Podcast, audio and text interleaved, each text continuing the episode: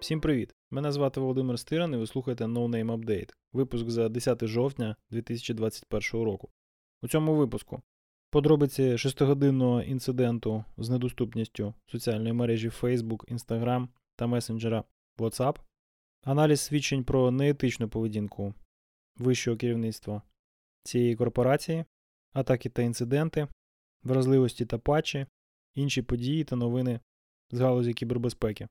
Не перемикайтесь. Докладно про головне. Чому в понеділок не працював Facebook? Найпростіший спосіб пояснити п'ятигодинну перерву в роботі сервісів Facebook це сказати, що це диво, що інтернет взагалі працює. Бо так воно і є.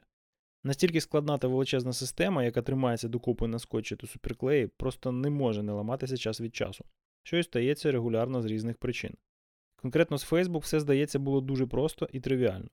Хтось помилився під час оновлення маршрутів BGP. Це така монструозна мапа інтернету, яку мусять тримати в голові усі великі мережеві пристрої, щоб знати, куди направляти нас, користувачів. Ми хочемо у Google. Так, де там Google на мапі інтернету? Ага, ось в тому боці. Гаразд, пане, вам ось за цим маршрутом. Що ж відбувається, якщо у мапі помилки? Те, що ми усі спостерігали у понеділок.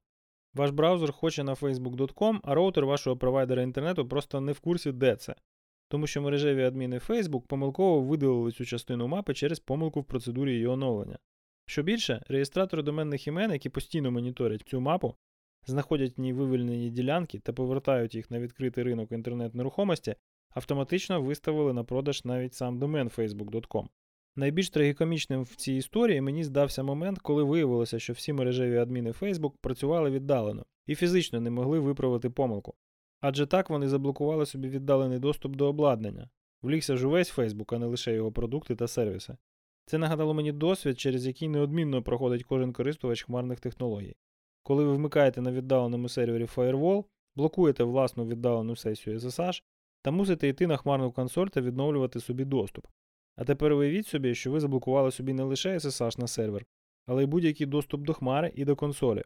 А ще уявіть, що таким чином ви зупинили бізнес одної з найдорожчих корпорацій у світі.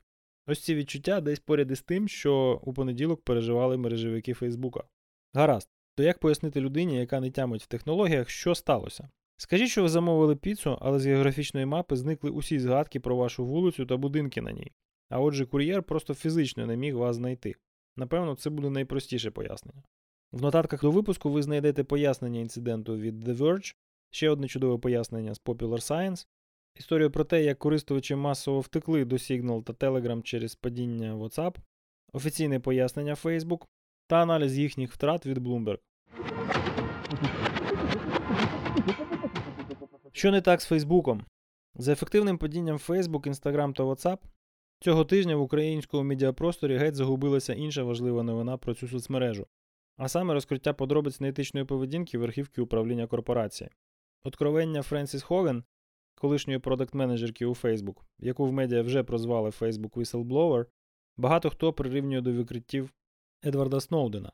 На початку тижня вона постала перед Конгресом США для публічних слухань, а трохи пізніше в неї заплановані зустрічі з парламентськими комісіями кількох європейських країн.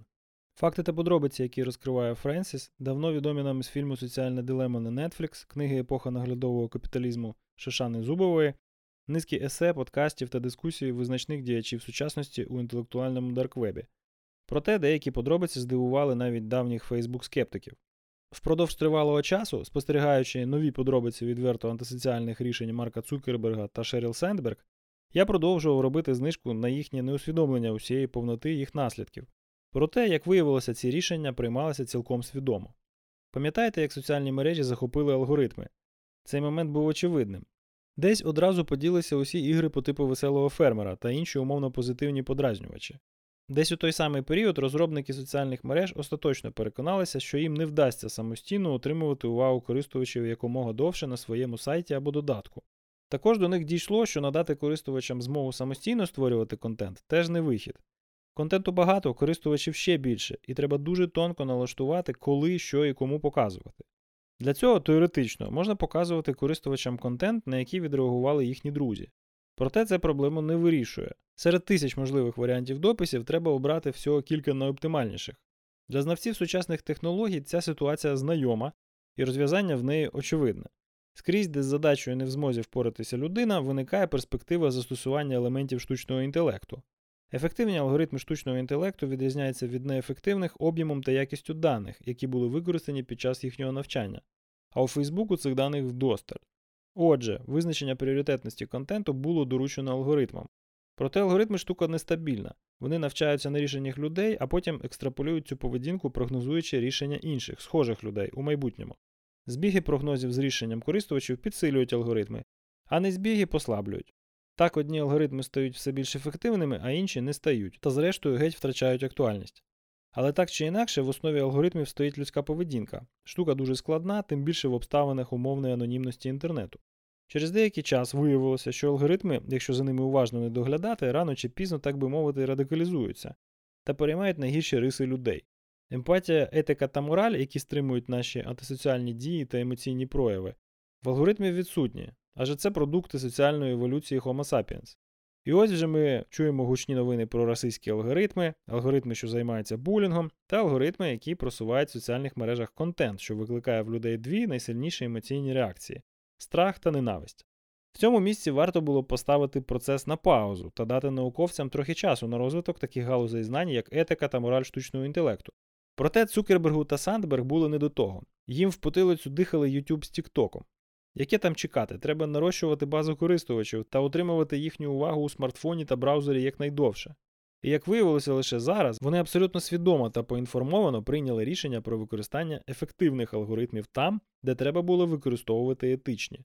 Тому за фактом, що Facebook просуває хейт та шок-контент, стоїть не складність штучного інтелекту та не необізнаність керівництва про відповідні етичні проблеми. За цим явищем стоять цілком конкретні управлінські рішення. За час, що пройшов з моменту мого усвідомлення стану справ в алгоритмах Фейсбуку, я практично припинив ним користуватися. Тенденція стала для мене очевидною років зо два тому. Тоді ж почався мій поступовий вихід з соцмережі. Зараз я використовую її як інструмент для публікації матеріалів для користувачів Фейсбуку, бо майже впевнений, що це єдиний спосіб потрапити їм на очі. Для всіх інших у мене є окремий веб-сайт, який можна читати через веб, RSS-читалку або навіть як розсилку електронною поштою. Я давно вважаю Facebook соціальним злом, найменш етичним та найбільш аморальним явищем цифрового капіталізму. Але якщо ви давно мене читаєте та слухаєте, для вас це не новина. Проте читачі Фейсбуку точно не найгірше, найгірше то дописувачі. Філософи штучного інтелекту давно міркують про те, що відбувається, коли алгоритм з оракула перетворюється на правителя. Поясню це на прикладі. Багато хто з авторибителів здійснює навігацію містом за допомогою спеціальних додатків. Затори в місті постійно, але вони нерівномірні і знати, яка йде в них щільність, ми фізично не в змозі. Тут нам допомагають алгоритми, які через встановлені в наших смартфонах додатки відстежують маршрут та швидкість нашого пересування та передають ці у хмару. Там конвергенція всіх цих даних дає змогу алгоритмам штучного інтелекту побудувати найкращий маршрут для кожного з нас. Тобто алгоритми знають все про всіх водіїв у мережі та підказують нам, як пересуватися, щоб втратити найменше часу. Тепер уявіть собі момент, в який алгоритми починають не просто підказувати нам, як поводитись з огляду на дані про вуличний трафік, вони починають маніпулювати нами, щоб оптимізувати цей трафік. Тобто не просто кажуть нам не їдь туди, там затор, краще їдь ось сюди, а навмисно обманюють нас і направляють по альтернативному маршруту, хоча ніякого затору попереду немає. Для чого? Звісно, що не заради обману як такого. Просто оракул частина алгоритму передбачає створення затору за кілька хвилин, тому штучний інтелект розв'язує вже не задачу навігації водіїв, а задачу оптимізації пропускної здатності автошляхів. Тю, скажете ви, навіщо йому це може бути потрібно? І матимете рацію, бо штучному інтелекту це не потрібно.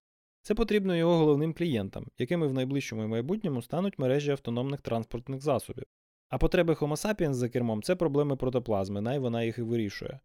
Люди можуть, звісно, відмовитися від використання алгоритмів, але чи успішно? Скоріше за все, вони просто підлаштуються.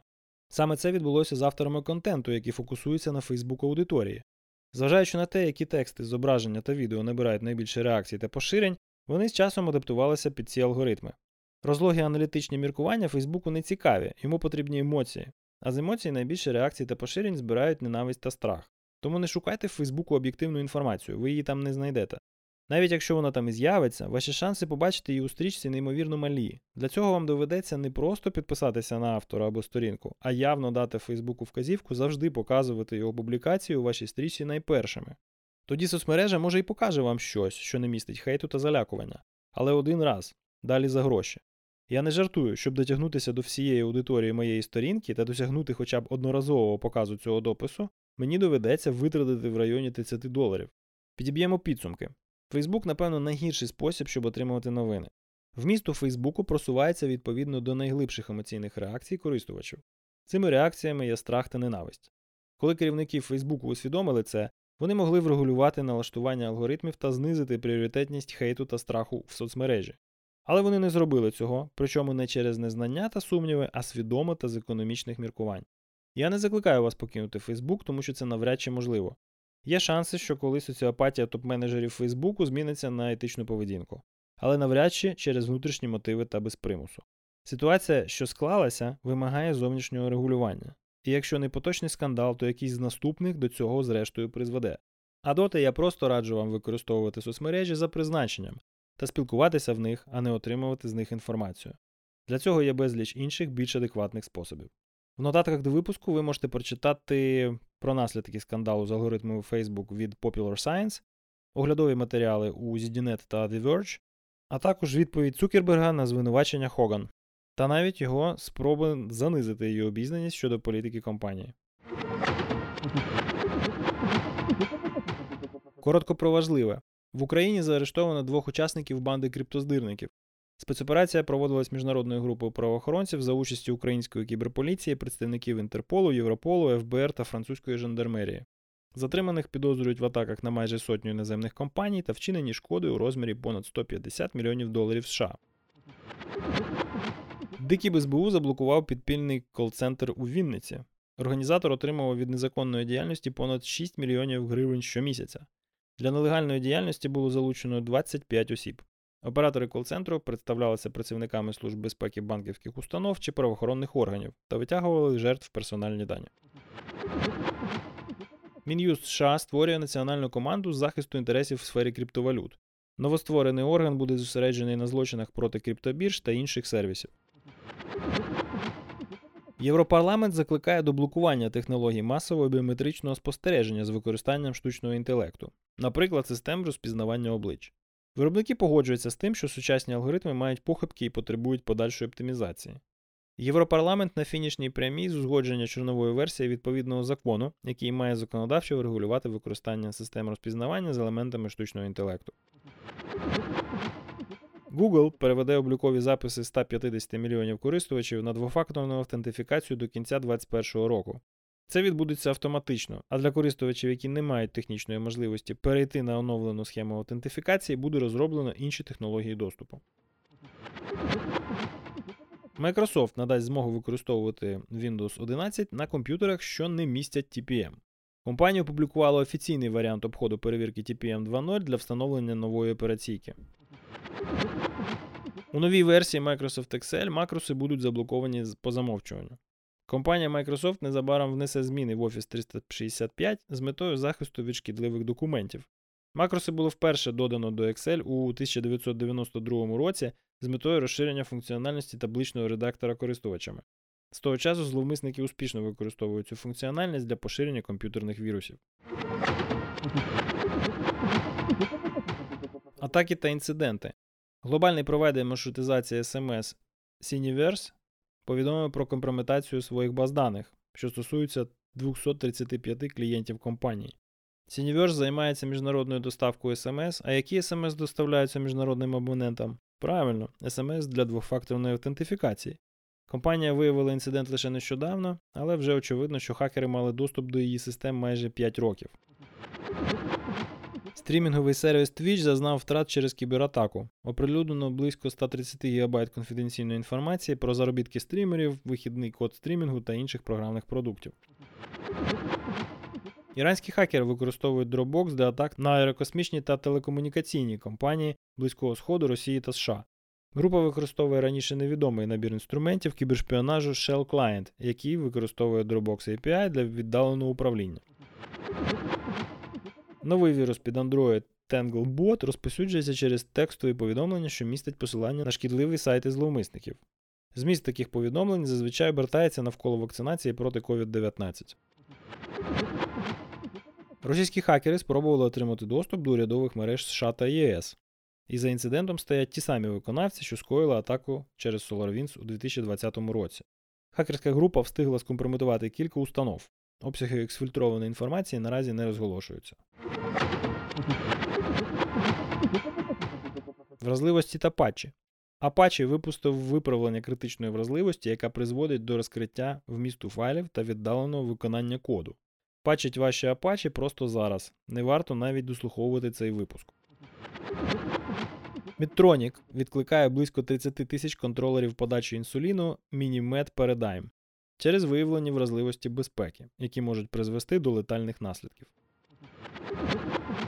Оприлюднено повний опис критичних вразливостей систем відеоспостереження Dahua.